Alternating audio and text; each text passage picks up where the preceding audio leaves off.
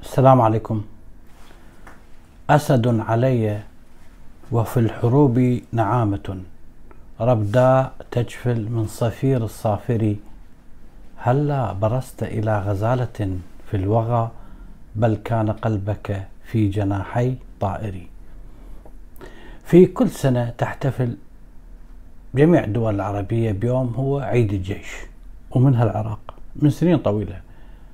بالعراق كل يوم ستة كانون الثاني يتم الاحتفال بعيد الجيش بشكل جنوني.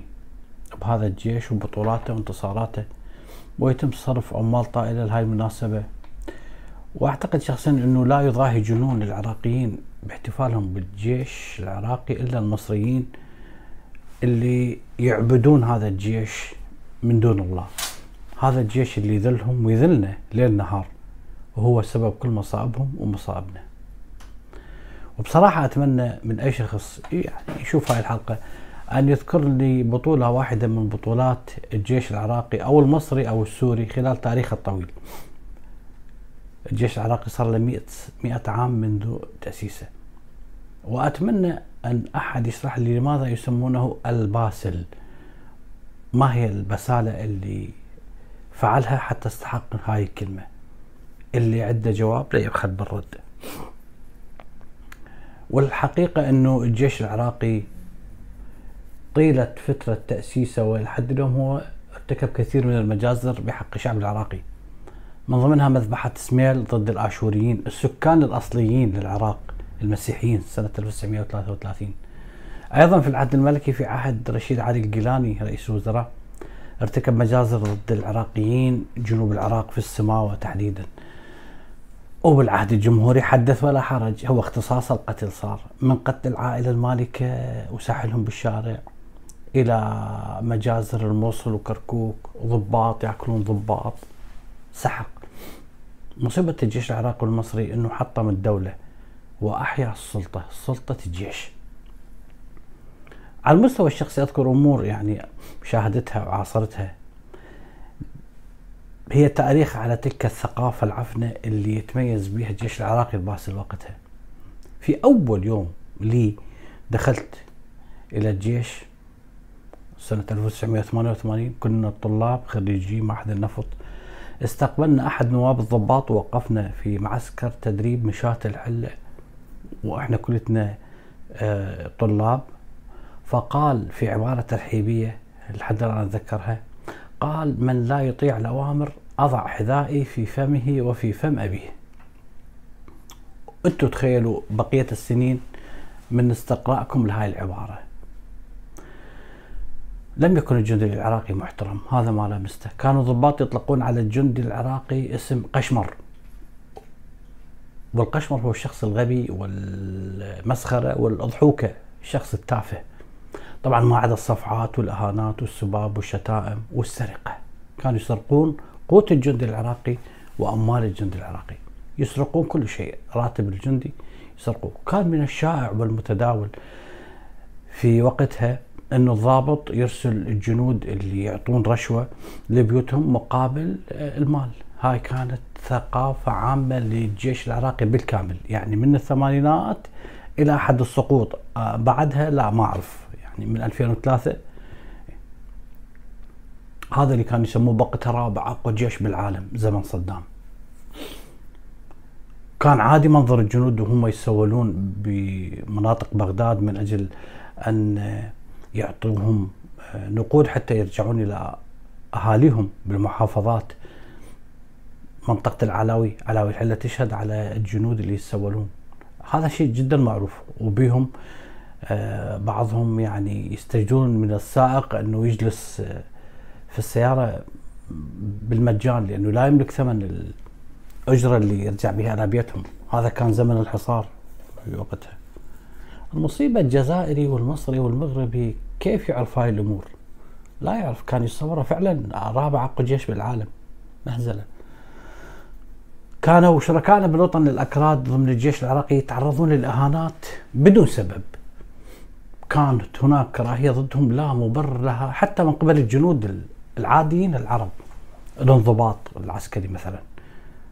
فكنت أتساءل بيني وبين نفسي خلال سنين طويلة هذا الجيش الظالم والقاسي والفاشل والفاسد والسارق كيف يعني يدعي إنه يحرر فلسطين من ضمن الصهاينه؟ هو والجيش المصري ولا السوداني ولا الجيش اليمني؟ هي شعوبهم ما سلمانه منهم. الشعوب العربية ما سلمانه من هاي الجيوش الاستبدادية الظالمة. عمي خلوهم الفلسطينيين أرحم لهم بألف مرة من من جيوشكم العربية. لأن جيوشكم العربية إذا حررت فلسطين بربي لا يفعلون الأفاعيل والعجائب بالفلسطينيين. يترحمون على الصهاينة. خلوهم. جيش يقتل مواطنين ويريد يحرر مواطنين دولة أخرى. نكتة. كل الجنود كانوا مذلين مهانين حتى الضباط. الضابط الرتبة أعلى يهين الضابط الرتبة أقل وهذا يهين الضابط الرتبة أقل وهذا يهين الضابط الضابط الرتبة أقل وهكذا حتى تصل إلى الجندي. الكل يهين بالكل وراح أروي قصة أنا عاصرتها سنة 1988 نهاية 1988 كنت في مركز تدريب مشاة النجف وكان هناك اختاروني من ضمن آه، مجموعة من الجنود استعراض عسكري. إحنا كنا 40 جندي. نتدرب استعراض. سيأتي نائب رئيس ال ال نائب رئيس مجلس قياده الثورة عزت الدوري آه، هو والقيادة العسكرية وإحنا الجنود نسير في هذا الاستعراض. فباليوم الموعود للاستعراض كان ضابط من أهالي النجف هو. بس أريد اصوركم الرعب اللي كانوا عايشين به الجنود الأمعات. فقبل أن نتوجه للاستعراض أعطانا توجيهات هو عميد. توجيهات استاعد استارح كذا فعملناها بشكل سيء. استشاظ من الغضب هذا الضابط وسب الله. وطلب من عندنا إعادة الحركة العسكرية. إحنا طبعا ارتبكنا أكثر يعني من هذا التصرف مالته. فعدناها بطريقة اسوء من الأولى. من عدناها بطريقة اسوء سب الرسول محمد هذا العميد.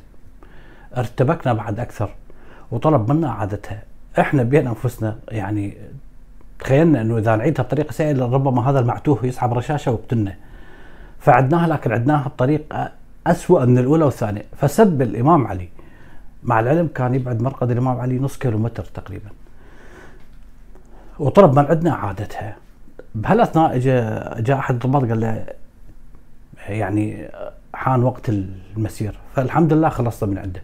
وعندما بدأنا بالاستعراض استعراض تافه إلى درجة وكأن الجنود يسيرون في في كورنيش وليس في مهزلة ولا أحد يعبأ ولا أحد يهتم ولا أحد من الحضور كان ينظر إلينا كنت أتمنى ألتقي بعزة الدوري حتى أسأل عن الثلج وكيفية صناعته.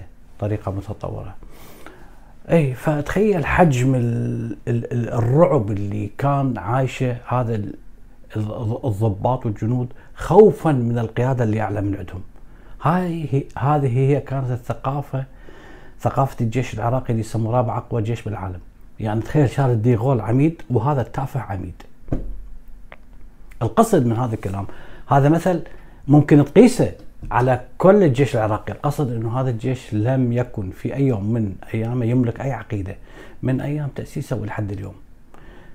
فكان كل ضابط القيادة الجنود والضباط يخفون على بعضهم البعض حتى الضباط الكبار يخفون على القيادة آه الخطط والتفاصيل اليومية. فقط تملق سيدي إحنا مستعدين وكذا وهي كلها كاذيب. الجيش نص هارب. الجيوش عادة هي انعكاس لشعوبها. بالتالي تحمل الجيوش ثقافة ومستوى ذلك الشعب بطريقة أو أخرى. على سبيل المثال هناك دولتين يملك نفس الأسلحة المشابهة إلى درجة كبيرة ونفس القوى العسكرية اللي هن ألمانيا واليونان. لكن استيعاب الجندي اليوناني هو لا شيء قياسا باستيعاب الجندي الألماني. الكلام اعتمادا على ثقافة الشعب الثقافة والمستوى الاجتماعي والاقتصادي تلعب دور. وهنا إحنا نتحدث مو عن النخبة وإنما نتحدث عن الشعب بالكامل. هاي النقطة لها دور كبير. فتخيل أنت الوضع المأساوي اللي كانوا يعيشوه الشعب العراقي وتخيل أن الجيش هذا اللي آه، منسلخ من هذا الشعب. كان الجندي العراقي لا يعامل معاملة إنسانية أبدا بالفترة اللي عشتها أنا. كان أقل من حشرة أقل من رقم. وعندما يستشهد في الحروب العبثية راح يحظى بحقوق وامتيازات وتحايا عسكرية من قبل الضباط وحقوق أخرى. هاي الثقافة العفنة هي تشمل كل الجيوش العربية. هاي الجيوش اللي يتم الاحتفال بها فشلت في كل حروبها ضد كيان بحجم الأصبع بحجم الأظفر من سنة 1948 سنة 1956 67 73 وفشلنا بحروبنا حربنا ضد إيران في القادسية المشؤومة بحرب الخليج الأولى تحرير الكويت والحرب الثانية سقوط الصنم. الجيش السوداني أيضا هزائم النكراء الجيش المغربي الجيش الليبي اللي شهد هزيمة نكراء سنة 1987 ضد الجيش التشادي. واللي يرى بدة القذافي وعبد الناصر والسادات وصدام والأسد والنياشين العسكرية وكذا تقول إنهم وكأنهم فاتحين بلاد الأندلس. حتى الجزائر تتباهى بجيشها وضباطها والأوسمة. أحمدوا الله ما عندكم حرب دخلتوها حرب 1948 اللي خاضتها سبع دول عربية تقريبا ضد كيان بحجم الأظفر عبارة عن عصابات لا أكثر ولا أقل. شتات من كل دول العالم لا لغة موحدة ولا لون موحد ولا أي شيء طبعا كثير من العراقيين والعرب يفتخرون أنه آبائهم في وقتها أو أجدادهم الآن من المشاركين في حرب ال 48 أنا شخصيا والله العظيم لو كان والدي مشارك بحرب ال 48 لا أنكر هذا الشيء جملة وتفصيلا يا أخي حرب خاسرة على ماذا تفخر؟ طيب ماذا لو انتصرنا؟ ماذا ستفعل؟ حرب مهزومة وأنت تتفاخر بها. لا ويقول لك إنه الجيش العراقي كان مشاركين بحرب 48 يعني يمكن العرب لو ما راسين جيوشهم وتاركين فلسطين حالهم ربما لم نكن نهزم تلك الهزيمة، المصيبة إنه بحرب ال 48 إسرائيل استولت على أراضي أكثر من القرار الأممي آه، سنة 1947 لتقسيم إسرائيل لتقسيم فلسطين بين الإسرائيليين وبين الفلسطينيين. استحوذت على أراضي أكثر. أي قارئ بسيط مطلع على التاريخ العربي الحديث راح يجد أنه تاريخ مليء بالهزايم. من أول حروب خاضتها الجيوش العربية بال 48 لحد الآن تعيش حالة من الهزائم المتوالية المحاطة. للأسف الشديد بحالة من التمجيد والانتصارات والفخر اللي كلها زائف.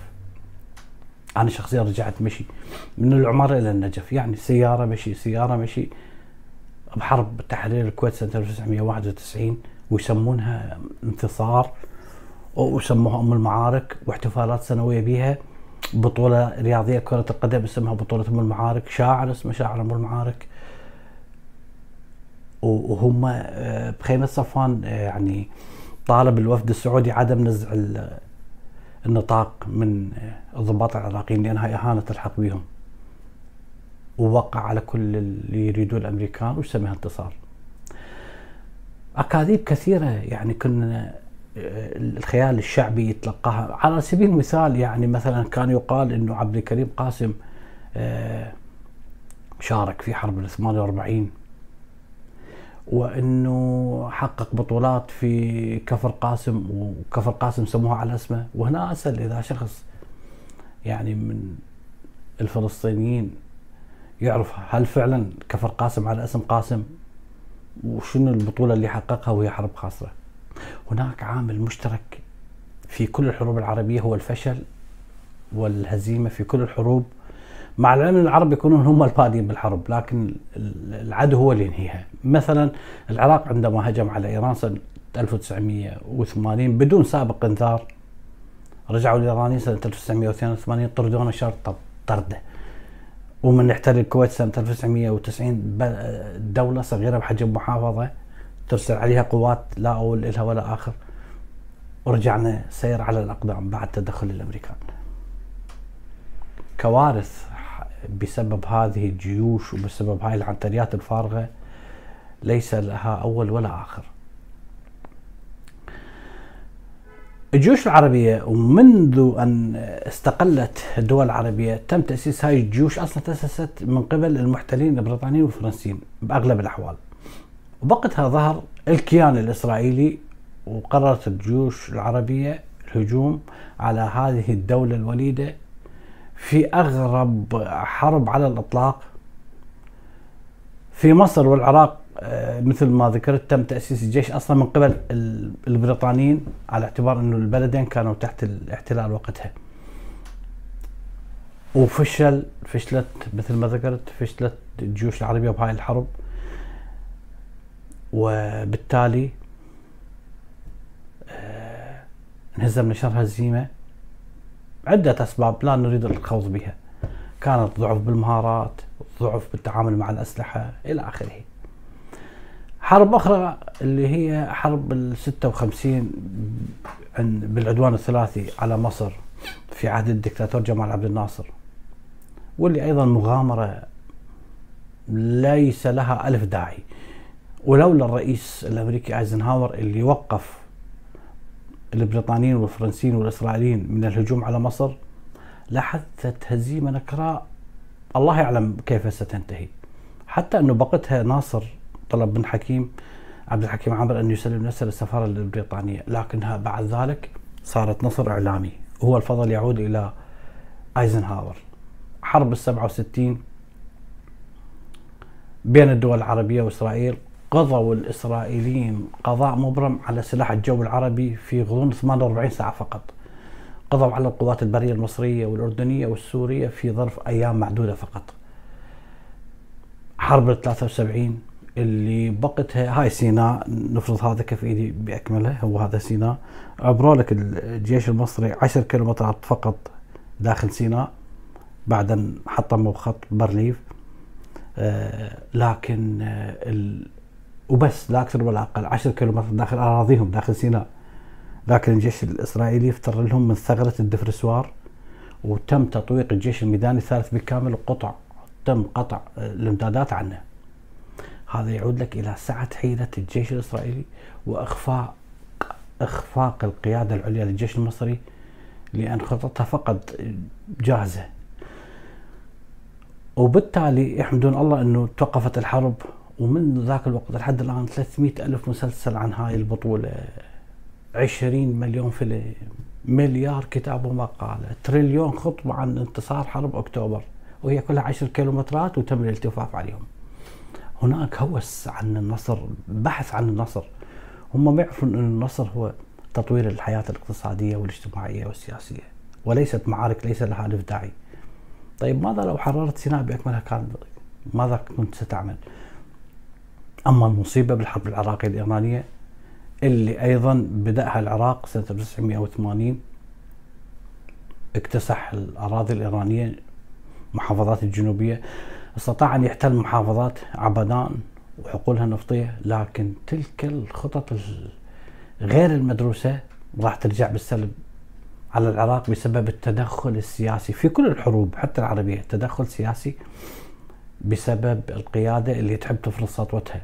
هاي التدخلات السياسية وأمرها أوامرها وهم غير عسكر شكلت نقطة ضعف للجيش العراقي وأفقدته كثير من تكتيكاته مما أدى إلى أن الإيرانيين سنة 1982 آه، يقضون على الجيش العراقي ويرجعون كل أراضيهم. وبوقتها لم يكن هناك مبدأ بالانسحاب والمناورة لأنه أي شخص يفكر أي ضابط يفكر أنه الظرف ملائم للانسحاب سيتم إعدامه. ومعروفة قصة صدام مع ابن خالة وزير الدفاع عدنان خير الله عندما أمر صدام بإعدام مجموعة من الضباط اللي انسحبوا. فكان عدنان خير الله يقول له إنه الانسحاب هو جزء من المعركة يعني اليوم ينسحب آه، باش نتقدم كذا فلا أمر بإعدام اثنين من الجنرالات الكبار بالجيش العراقي. هاي كانت هي العقلية. كانت هناك فرق للإعدامات اللي اي جندي ينسحب يتم إعدامه. هاي التدخلات السياسية بالجيش كانت كبيرة لدرجة إنه الولاء للقيادة وليس الاحترافية هو ما كان المعيار الرئيسي لذلك تجد ضباط كبار هم لا يفقهون شيئا في الجيش ولكن موالين للقيادة أو من اقرباء القائد أو فتخيل المصيبة. هذا اللي أثر على الحرب من سنة 83 إلى نهايتها بال 88 ومعركة نهر جاسم يعرفوها العراقيين. معركة ذهبوا بها شباب آه، عراقيين بعشرات الآلاف في نهر جاسم. وبالنهاية ختمناها في احتلال آه، مدينة الفاو. اللي كان العراق مستميت إنه ما يحتلوها الإيرانيين فكان يدخل لواء كامل يخرج منه جندي أو جنديين. لواء ورا لواء ورا لواء. يقال أنا ما متأكد من هالخبر يقال إنه سعد الدين الشاذلي عندما شاف انه الجنود العراقيين تدخل ألوية بأكملها كلها تنسحق بالكامل. نصح القياده العراقيه وقال لهم اتركوا الفاو اتركوها للإيرانيين. هذه الفاو ستلتهم كل الجيش العراقي.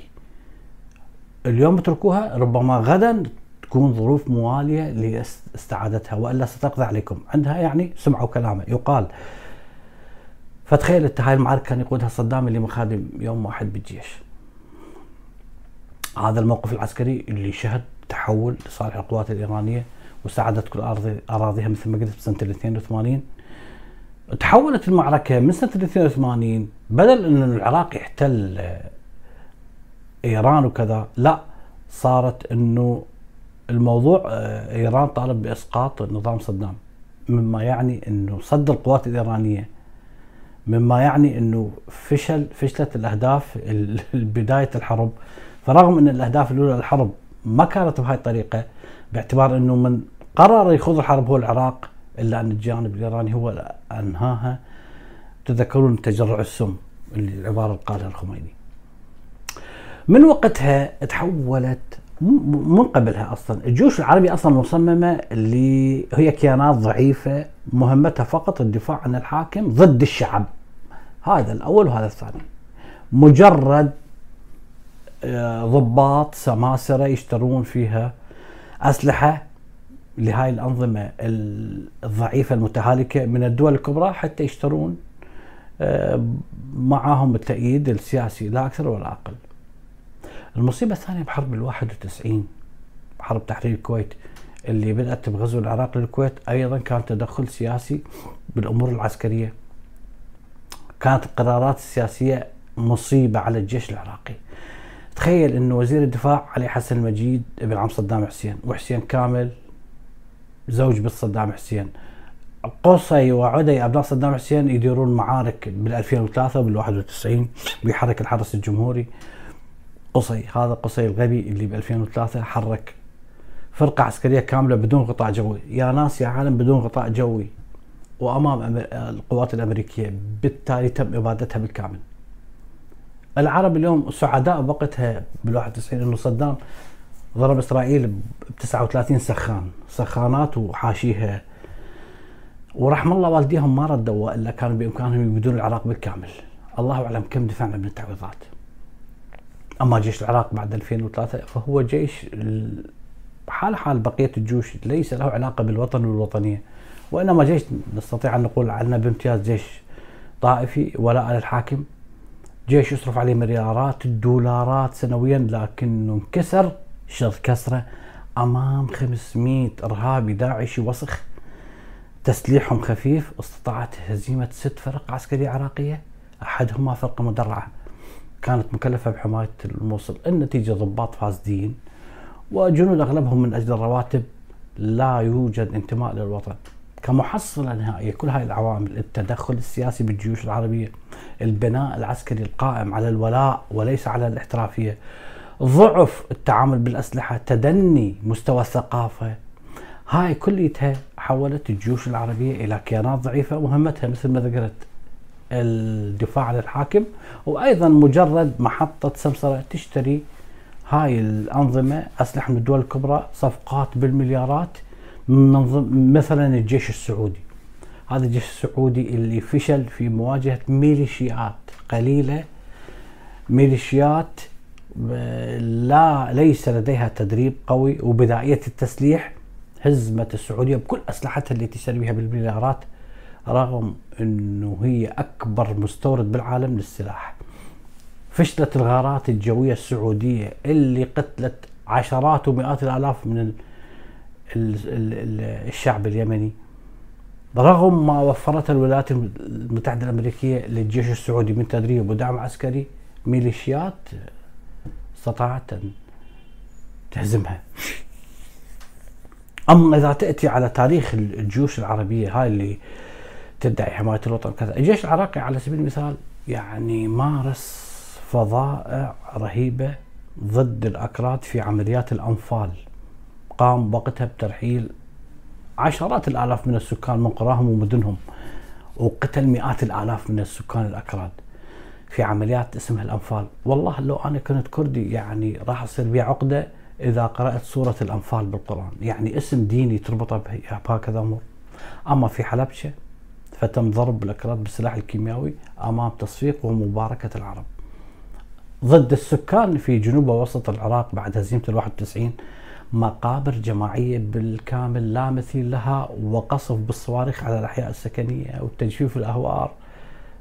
بالضبط مثل ما قال عمران بن حطان أسد علي وفي الغار نعامة. كنت بقتها في في العمارة. موقع الفلق الرابع. وكنا كل مغربيه نسمع صوت إطلاق رصاص. كانوا يجلبون دول السكان خطيه المساكين المدنيين اللي يشك بأنهم طلعوا في انتفاضة الجياع ويتم قتلهم و... ويطموهم. قسم يطموهم هم أحياء. أما الجيش العربي السوري هذا الجيش العربي السوري اللي ارتكب أيام حافظ الأسد دكتاتور مجزره فظيعة راح ضحيتها عشرات الآلاف من المواطنين السوريين في مدينة حماة يوم 2 شباط 1982 قصف بالطائرات. والآن ابنه يكمل نفس النهج الإجرامي عن طريق الجيش العربي السوري. فظائع ليس لها مثيل براميل متفجرة سلاح كيميائي ما عدا اللي بالسجون وغيرها. الجيش المصري العقيدة الراسخة الأبدية لهذا الجيش تتأسس على معطى ثابت هو أنه في خدمة الحاكم وليس في خدمة الشعب. وحينما يخرج الشعب على إرادة الحاكم يكون مصير القمع والقتل والبطش بلا رحمة ولا شفقة. يعني جيش يبيع لحوم وكفتة وخضار. هذا جيش لو لو مؤسسة خيرية. أما الجيش المغربي اللي انهزم في حرب الصحراء مع جبهة البوليساريو الجيش السوداني جرائم بدارفور وجنوب السودان الجيش الليبي اللي انهزم أمام ليس جيش تشادي قبائل هزيله يعني الاقتصاد الليبي هذا الاقتصاد القوي. يدخل في حرب مع أفقر دولة بالأرض. بالتالي راح نصور إنه هذا الجيش الليبي راح يسحق القوات التشاديه بالكامل لكن ذلك لم يحدث. وبالمقابل تمكنت هاي القوات التشادية من صد كل القوات الليبية والحقت بها هزيمة مريرة. وقلت الجيش السعودي اللي انهزم بصعدة أمام الحوثيين شر هزيمة. لا فادتها الطائرات ولا الأسلحة ولا أي شيء آخر. جيش كرتوني الجيش اليمني نفسه اللي انهزمت دفاعاته بصنعاء والحديدة وبقية المناطق أمام ميليشيات اللي هي الحوثيين. وأخيرا الجيش اللبناني اللي مخصي أمام حزب الله. يعني العربي لا توجد تقريبا في ذهنه فكرة وطن. بقي على طائفته بقي على دينه بقي على عشائريته وقبليته اللي هدفها الأساسي أنا ومن بعد الطوفان. ضد الوطنية العربي لم يستطيع أن يستوعب الوطن. في حين أنه إسرائيل اللي تأسست قبل فترة الجيش الإسرائيلي احترافي ومستعد يموت في سبيل هذا الكيان اللي نسميه. مصلحة العشيرة عند المواطن العربي هي الأول. لذلك أي حاكم يجي أول ما يعين أو أبناء عشيرته ومنطقته وكذا هاي في عهد صدام وحاليا في عهد هؤلاء الإسلامتشية مما يجعل الغالبية العظمى من أبناء الشعب بلا وظيفة بلا مهنة. وهذا راح يؤدي إلى اغتراب إلى اللجوء إلى الهجرة إلى الاحتجاجات إلى الانتماء إلى ثقافات أخرى إلى الاستقواء بالعشيرة بالمناطقية إلى التعلق بهويات أخرى إلى الذهاب إلى الإرهاب مثلا. وكالنتيجة من الانسلاخ هذا المواطن عن الوطن إذا كان هذا جندي سي لا يوجد أي دافع أنه يضحي بحياته من أجل الحاكم أو هو لا يدافع عن الوطن يدافع عن الحاكم. تحس أنه الجندية في العالم العربي وظيفة ارتزاق لا أكثر ولا أقل. يعني معظم اللي يذهبون هو من أجل المرتب من أجل الوطن، لا يوجد انتماء وطني عند العربي، بالتالي أصبحت الجندية هدفها الارتزاق، تحصيل لقمة العيش لا أكثر ولا أقل، وليس الدفاع عن الوطن اللي هو صورة هلاميه غير واضحة. مهمة الجيوش الحالية عقيدتها القتالية لا توجد أبدا حماية الأنظمة الفاسدة من ثورة الشعب وقتال مستميت في حالة حرب بين دولة عربية مع دولة عربية أخرى لا أكثر ولا أقل أسد علي وفي الحروب نعامة ربدا تجفل من صفير الصافري هلا برزت إلى غزالة في الوغى؟ بل كان قلبك في جناحي طائري. عمران بن حطان. شكرا لكم.